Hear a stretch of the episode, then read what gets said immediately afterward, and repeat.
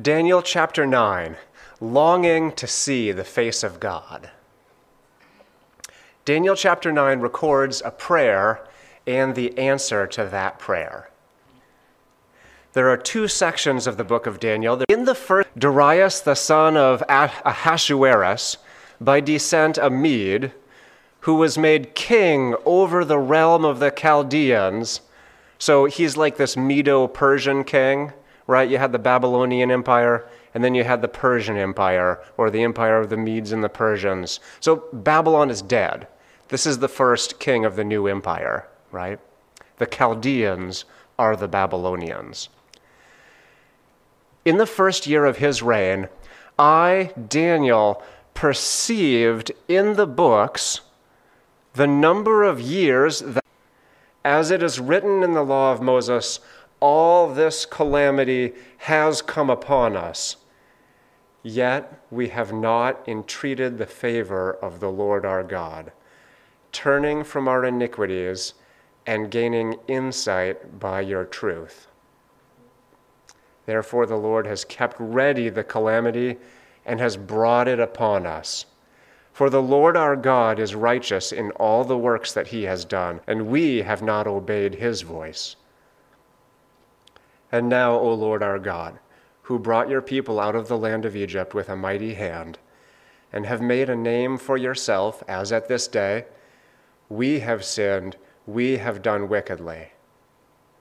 O Lord, according to all your righteous acts, let your anger and your wrath turn away from your city, Jerusalem, your holy hill, because for our sins and for the iniquities of our fathers, Jerusalem and your people have become a byword among all who are around us.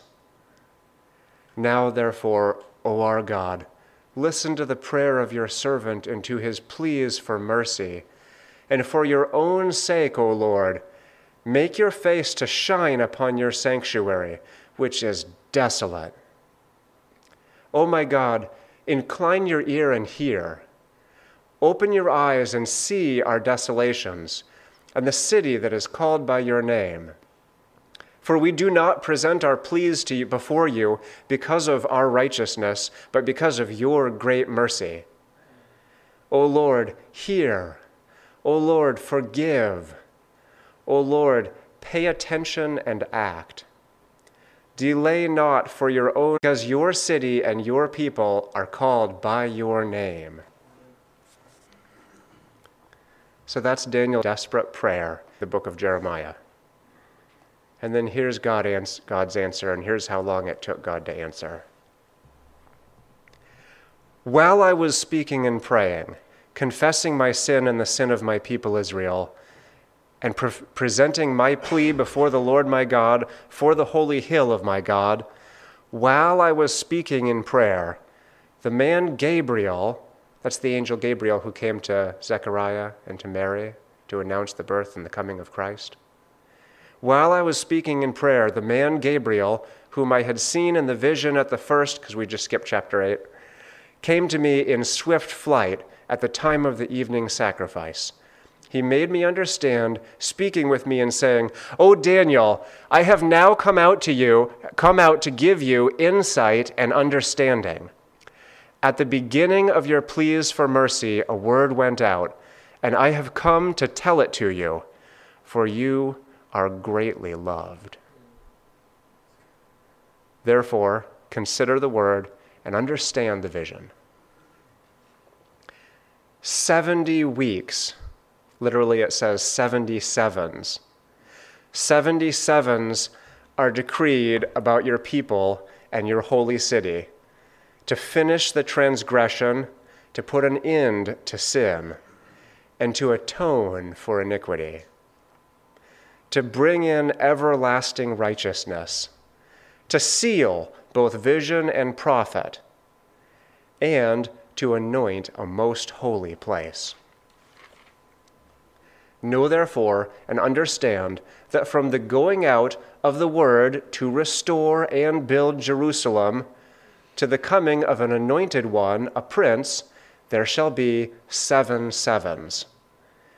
Then for 62 sevens, It shall be built again with squares and moat, but in a troubled time. And after the 62 sevens, an anointed one shall be cut off and shall have nothing. And the people of the prince who is to come shall destroy the city and the sanctuary. That's the temple. Its end shall come with a flood, and to the end there shall be war. Desolations are decreed. And he shall make a strong covenant with many for one seven and for half of the seven he shall put an end to sacrifice and offering. And on the wing of abominations shall come one who makes desolate, until the decreed end is poured out on the desolator.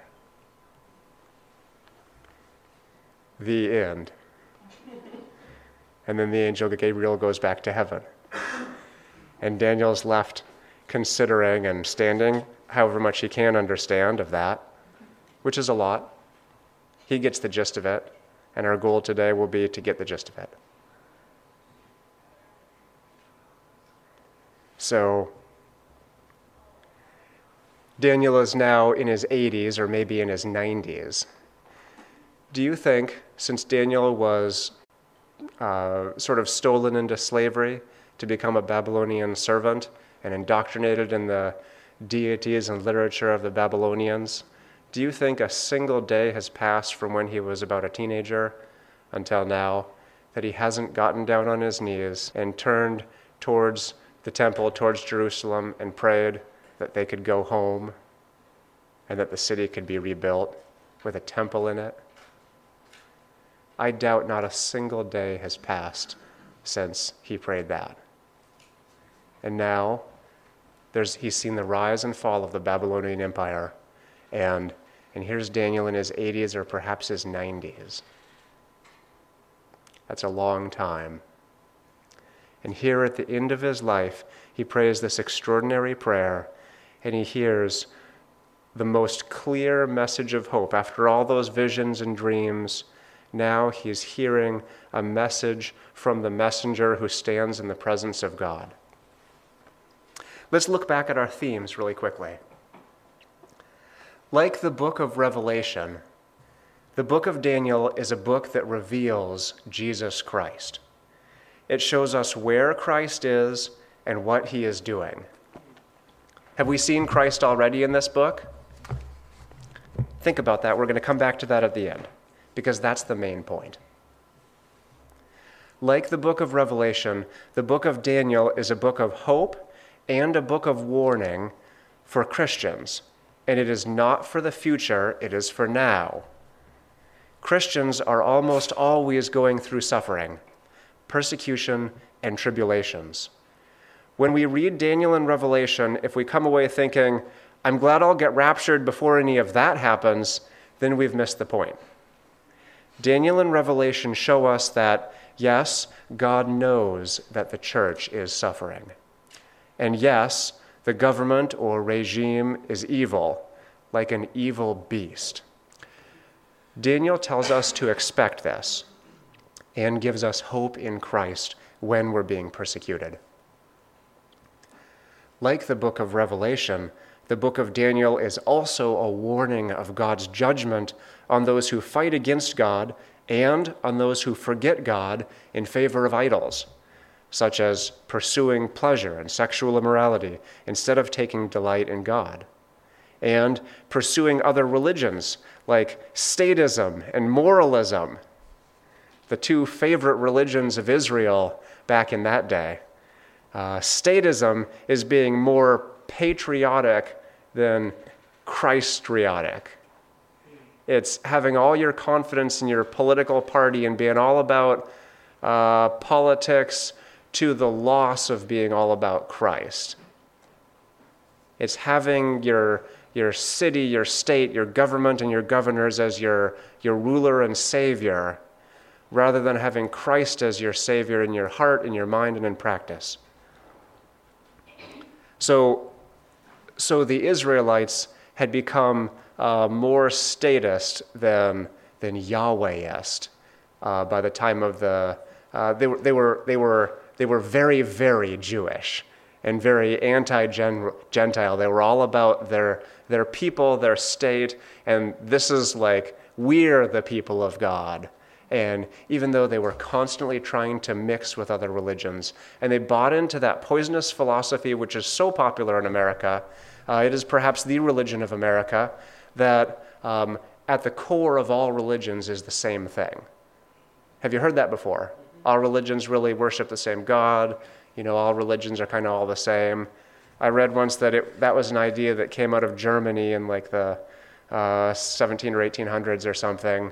But that idea has been around for a long time. And that's what the Israelites were doing in worshiping all these Canaanite deities and Yahweh. Like, like the two fit together, like they were one and the same. And they persisted into that until the time of Daniel and beyond. So, the religion of statism, being more patriotic, more about your country than about Christ. Moralism, another great religion of the Israelites at that time. Moralism means making, a li- making for yourself a list of things in your mind of things that are right and that are wrong, and thinking, if I do what I think is right and don't do what I think is wrong, or at least shift the blame by accusing others who I think are worse than me, then I'll be satisfied that I'm a good person. And that's kind of how the Pharisees thought, right? And by thinking like that, most Christians in America avoid God. These were the sins of the people of Israel, and these are our sins today. Also, the Israelites had no love for the poor, and they were violent like in the days of Noah. These are the sins for which the people of Israel went into exile.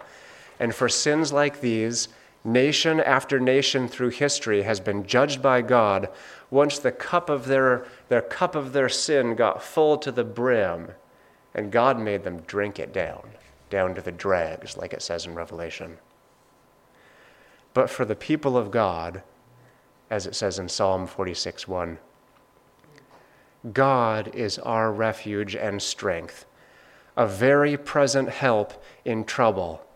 Therefore, we will not fear, though the earth should change, and though the mountains slip into the heart of the sea, though its waters roar and foam, though the mountains quake at its swelling pride. We said uh, that over and over in the Bible, especially in the Psalms, the sea and the ocean, which is kind of like impossible to control because who can hold water in their hands, you know, and who can restrain the wind and the waves, uh, is a metaphor for the, the ungodly nations, and the land is, the, is a metaphor for uh, the place where God's people lived, or the, the country, the city, and the people of God. So that psalm encapsulates well this theme in the book of Daniel that our hope is in the Lord, the maker of heaven and earth, no matter how much the waters rage and roar and foam. But how much were the Israelites, the people of God, even now after they'd been in exile. Daniel had been reading the prophet Jeremiah, who was like super high on judgment and like, you know, the judgment of God is coming. And now, after reading that, in Daniel chapter 9, we see Daniel praying this desperate prayer, asking God to have mercy to take away their sins and to allow them to go and rebuild the city where God had made himself at home. By the way, since Daniel prays like this, we should do the same, for the church in America looks like Israel during the time of Daniel, both at the time of Daniel's life and later at the time of Christ's life, when it was all the Pharisees and the Sadducees. In fact, it was at this time, during the exile, that the practice of Phariseeism, this super moralistic thinking, was birthed, which was a false religion that Jesus hated. And the Pharisees were not trying to receive Jesus as their king, they were trying to make themselves right by following the rules they'd made. One of our problems is that we have too much Pharisee in us.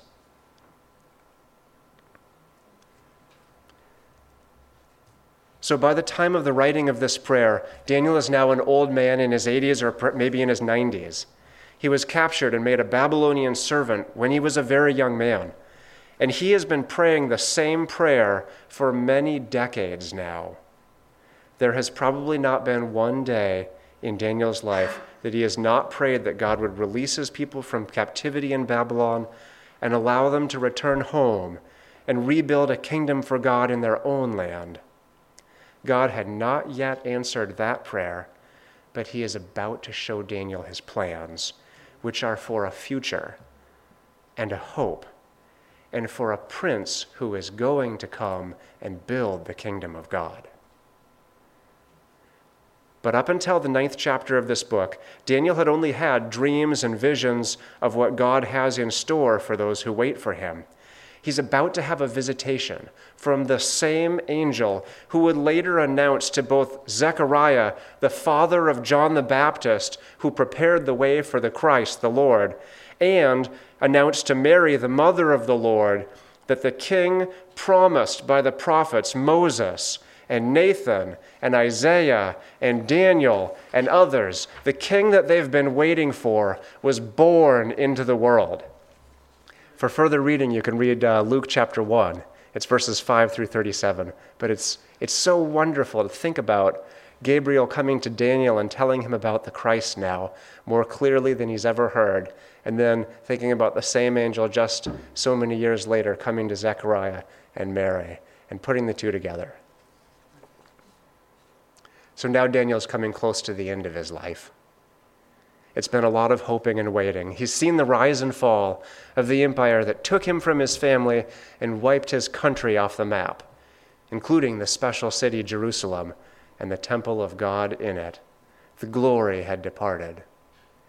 He has lived through the reigns of several Babylonian kings, including the great Nebuchadnezzar, who, for all his initial idolatry and self worship, amazingly was humbled and publicly glorified the God of heaven, who is the King of kings, and promoted Daniel and his three friends, but kept the Jewish people as servants.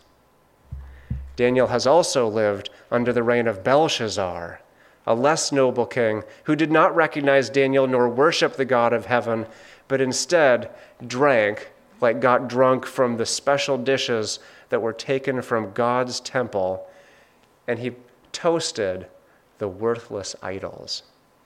Therefore, God judged him to be uh, not heavy enough, to be, to be weightless, to be weighed in the balances and found wanting. Belshazzar was killed the night he saw that handwriting on the wall. Like the Jews, Babylon was judged for its idolatry and magic arts for its excessive violence, for its sexual immorality, and for having no regard for the poor and needy.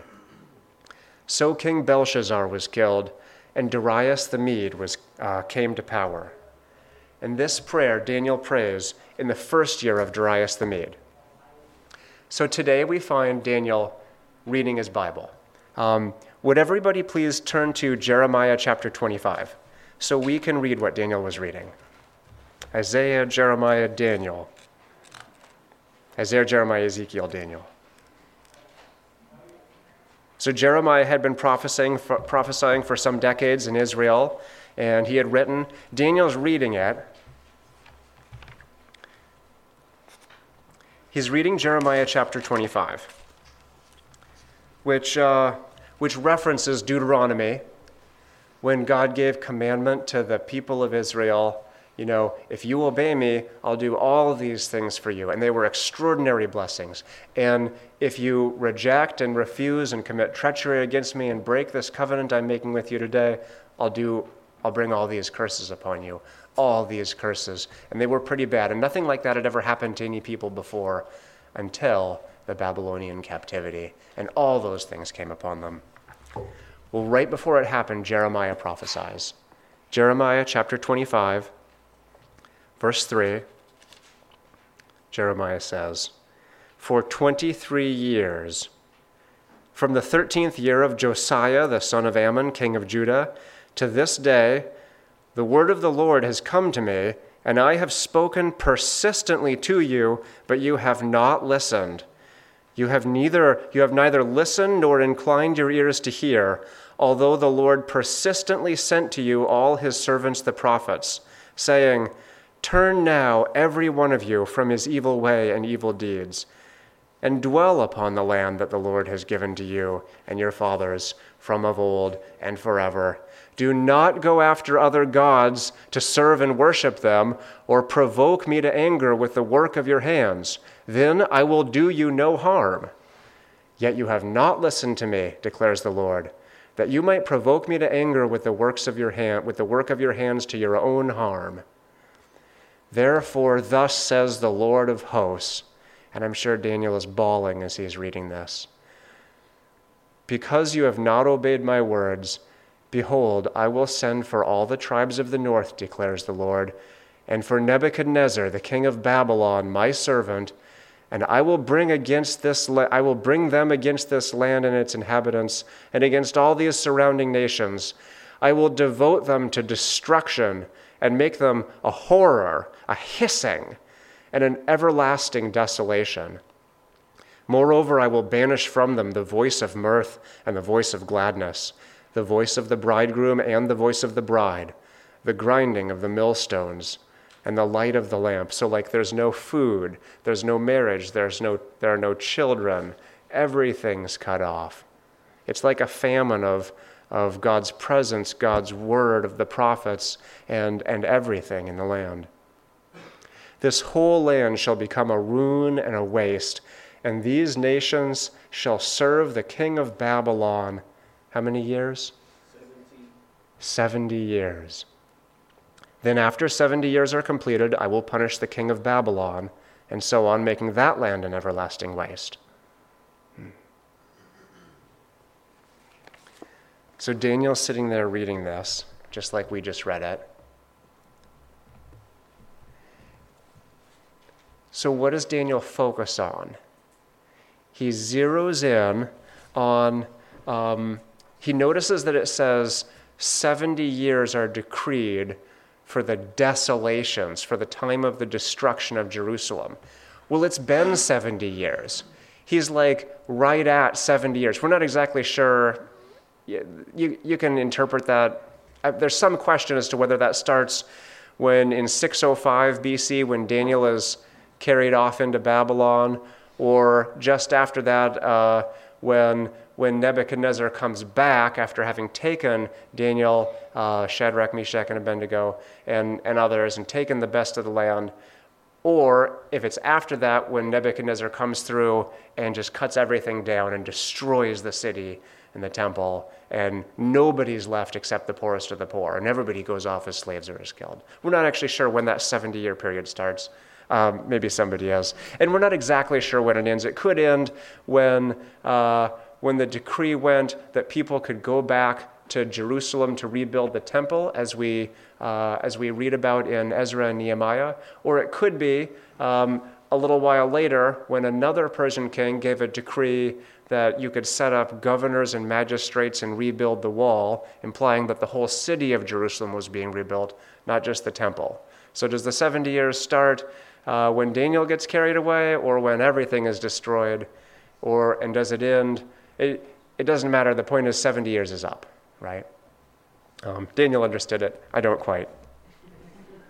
So when we look at these things, there may be some questions, but Daniel gets the point. He's reading Jeremiah and he sees, oh, it's 70 years. So think about that. You've been in captivity all your life. You've been praying every day, God, please let us go back. Please let us be your people in your place and do, do what you wanted us to do from the beginning and, and live in our midst again and, and make, build, rebuild a temple for us where we can come and worship you and meet you. Come down from heaven and live among us. You've prayed that like every day of your life. You're Daniel. And now you read in the prophet, of Jer- prophet Jeremiah 70 years is up. What's your first thought? Why hasn't it happened? Why hasn't it happened yet? Yeah. So Daniel's reading Jeremiah. He realizes that the time of the judgment of the city and people of God is drawing to an end. 70 years is about up. And for some reason, Daniel's first thought isn't, Yippee! Proclaim a feast! We're going home! Instead, for some reason, Daniel starts to fast and cry out to God for mercy so that they can go home almost as if he doesn't think they're necessarily going to go home after all. Now, why do you think he wasn't excited about that 70 years being up? Why is Daniel fasting? Here's another question When exactly did the Israelites repent for all of their ignorance toward God? We saw the Jews go from bad to worse under many idolatrous kings, Israelite kings, and we saw them get carried away into Assyria and into Babylon. But when exactly did they repent?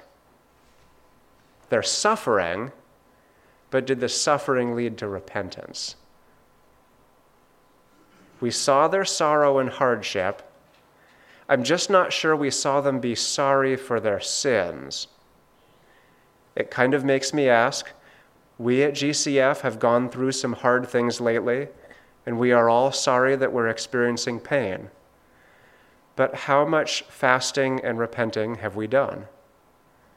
When did we issue the call to fast and pray and entreat the favor of our God and ask Him to fill us up more with the Holy Spirit again? Where is our fruit and the vibrant worship, the evangelism and discipleship the signs and wonders? Where is the level of brotherly love among us that we need? And has our love for God and our love for one another grown maybe a little bit cold? Where is it obvious that the kingdom of God is in our midst in its fullness and power? We've been struggling to see that as clearly as we'd like to at GCF though it's clear that the Lord is working among us and doing good things. As we read this today, this is a call to fast and pray for the Holy Spirit to continue to come and to be poured out on us, not in judgment, but in mercy, and to give us fruitful disciples and the repentance that leads to life. Jesus said the way is narrow and there are, there are few who find the road to life. Some among us are in that boat. Fast and pray that, that you will find it and that we will pass on something better to our children than did our ancestors, the Israelites who came before us. So Daniel discerns this in the hearts of his people. He discerns that the hearts of the people are still not toward the Lord like they need to be. And they're not and the temple and the city still lie in ruins. When will the Son of Man that we saw in Daniel uh, 7 come and receive the kingdom that will never be destroyed? Daniel fasts and prays. That's the right response when we see a lack of the presence of God among us like we need, and when we're troubled and when we're struggling. Daniel fasts and prays, and he prays an extraordinary prayer he turns his face to the Lord God. So his face goes from looking down at his suffering, his face goes to the Lord. He turns his attention to God and away from these things and the things of this life and, uh, and his pleasures, because Daniel was pretty rich. He certainly had lots of pleasures and delights right there but what he wanted was the Lord set right before him, and he wanted the pleasures of God, and he wanted that for all the people. He turns his face to the Lord God, and he says, To us, we deserve to have our faces ashamed and confused. That's the opposite of confidence and self assurance. And we're about to see, as Daniel prayed this, that Gabriel comes and promises that God will turn his face to the people. And in fact, that one like a Son of Man is coming, and those who look at him will see the face of God and will live. Daniel chapter 9 is about longing to see the face of God and how to get there. What's the mark of Daniel's prayer in chapter 9? You know? Okay, think of Jesus' parable, the, the Pharisee and the tax collector. You know, the tax collector like won't even lift up his eyes toward heaven, and he's like, "Have mercy on me, a sinner!" And he's like beating his chest, and and then the Pharisee is, you know, kind of straightening his tie and making sure somebody's looking, and he's right out there on the street corner. His chest is all puffed out, kind of strutting like Nebuchadnezzar, and uh, and he says, "Thank you, that I'm not like that guy." You know, so Daniel's posture is a posture of meekness. Blessed are the meek, for they shall what? Inherit the earth, the kingdom of God. Blessed are those who hunger and thirst for righteousness, for we shall be filled.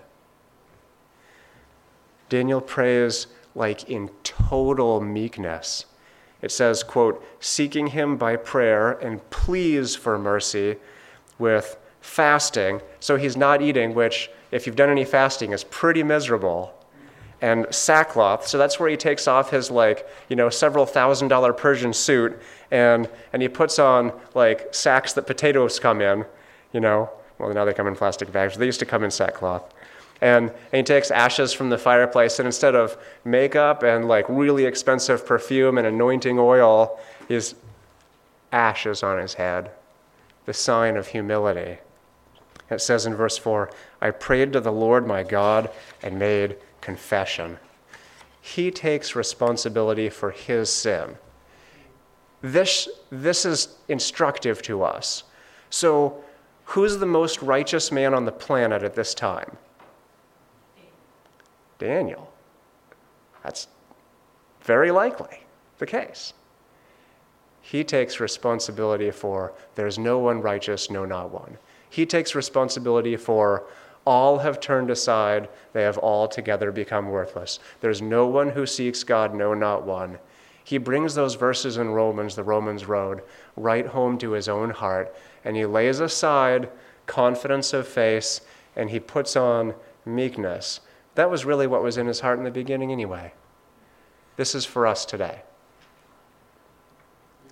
This needs to be our routine throughout our lives as Christian Christians, in between the celebration and the joy and the exaltation and worship and the outpouring of the Holy Spirit. The outpouring of the Holy Spirit comes with pleas for mercy and fasting and ask God to, asking God to, like David said, point out anything in me that offends you and lead me in the way everlasting.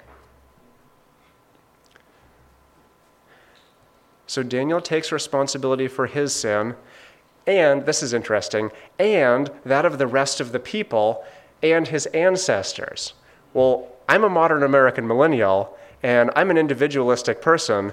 How can I take responsibility for somebody else's sin, like in my community or my congregation? How can I take responsibility for the sin of my ancestors?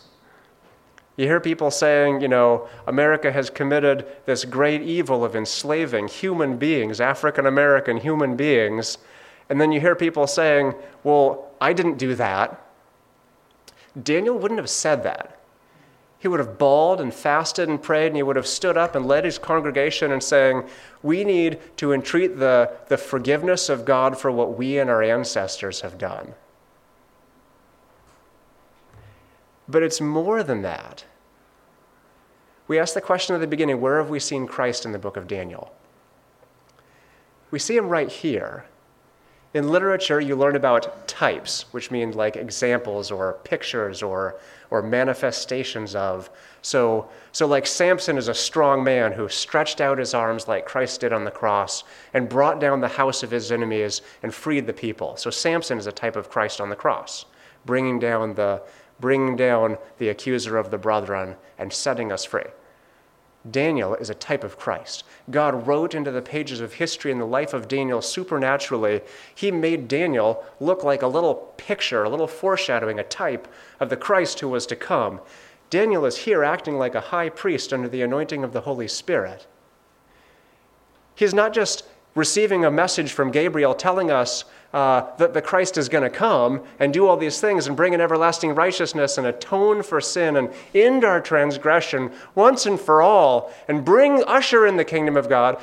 He's, he's like being like Christ prophetically. For Christ came and prayed this for us. And Christ is now at the right hand of God in heaven, and he's praying like this for us. And that's our confidence and hope and righteousness. It's not in our own righteousness. No matter how sanctified we get, no matter how much we achieve, no matter how much the blessing is poured out on us, it is Christ praying this for us that keeps us in Christ every day. And that is a great relief, and it's our only hope in life and death. Now we have minus 30 seconds to finish. So, can we finish? One page, two page, three pages? No. Amen. I apologize. Um, so, so here in the book of Daniel, we see Daniel doing something that Christ will later do for the rest of us. We see Daniel, a blameless man, though a sinner like us, who understands our weakness, taking responsibility for the sins of his people and pleading for God's mercy over them, for they only really deserved more judgment, even though their 70 years of desolation was up. Daniel gets it. He rightly read the times. Later, we'll see Christ, who knew no sin, become sin for us. And we will see Christ Jesus, having paid for our sin and given us his righteousness, which we did not deserve, now exalted at the right hand of God, interceding for us, and speaking by the Holy Spirit in the book of Romans, chapter 8, that there is now, therefore, no condemnation for those who are in Christ Jesus. We who have trespassed God's commandments have now become the righteousness of God in Christ Jesus by no fault of our own. Praise God. I'll accept that religion, but I won't accept the religion of moralism, having confidence that I'm doing well, I'm doing fine, I'm getting it, I'm doing this Christian thing, and oh, he's not, oh, she's not, and having that condemnation towards my brother and my sister in my heart. We must come out from the kingdoms. Daniel and Revelation are warnings to the people of God to come out from the kingdom of Satan, the kingdoms of man that are like evil beasts, and to come into the kingdom of God more fully and to walk purely and to walk in the light and to walk out this righteousness that has been given to us as a gift. And to come out from that moralism and that statism and that idea that at the core of all religions is the same thing. It's not. Today, as we've, we are studying Daniel chapter 9, we as a congregation join in the fasting and praying that God has mercy on us too and blesses our evangelism and discipleship and gives our disciples a future in the kingdom of God. Today, if you hear this, do not harden your heart like the Israelites did, but hear the call to fast and pray for mercy but make it a routine for life because we will always need that. And you will see that before you started praying, God answered our prayer by sending the merciful one, Jesus Christ, to bring in the righteousness that we so badly needed but did not achieve, and to build a new temple and a new Jerusalem when the old one had passed away. We can't get into it today because we're out of time, but in Daniel's in Gabriel, the angel Gabriel's word to Daniel, uh, he says, This prince is coming. It's going to be a long time. It's not going to be 70 years, like he's praying about the 70 years and about the, the city and about the people. And Gabriel's answer is about 70 and the city and the people. And he's like, There's this prince coming. He'll be anointed like the Holy Spirit who came to rest on Christ.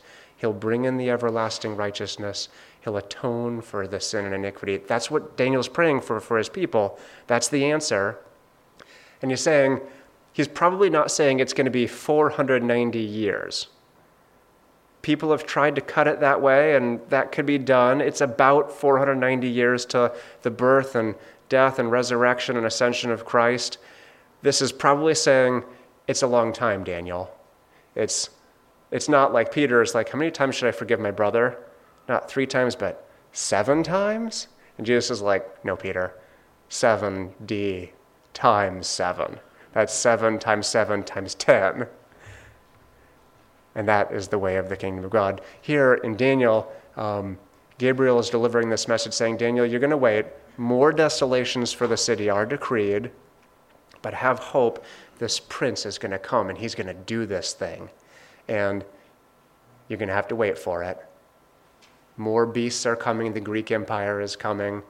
The people of God are going to have to live through the Persian Empire and all the way into the Roman Empire.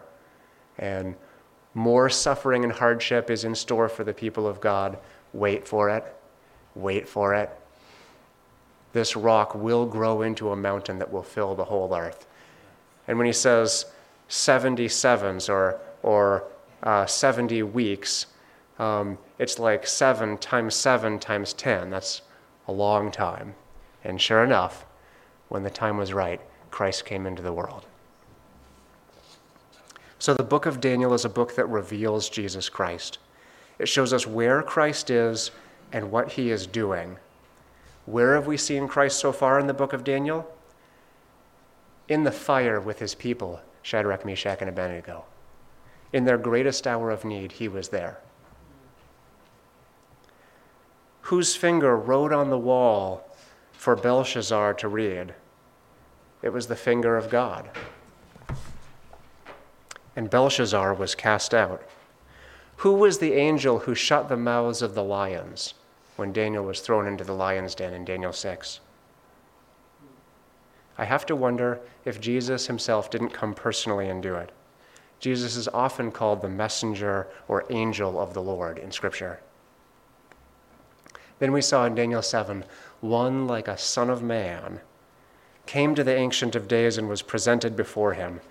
And instead of bowing down to the Father on the throne made out of fire, God gives him the kingdom that will never pass away or be given to another people.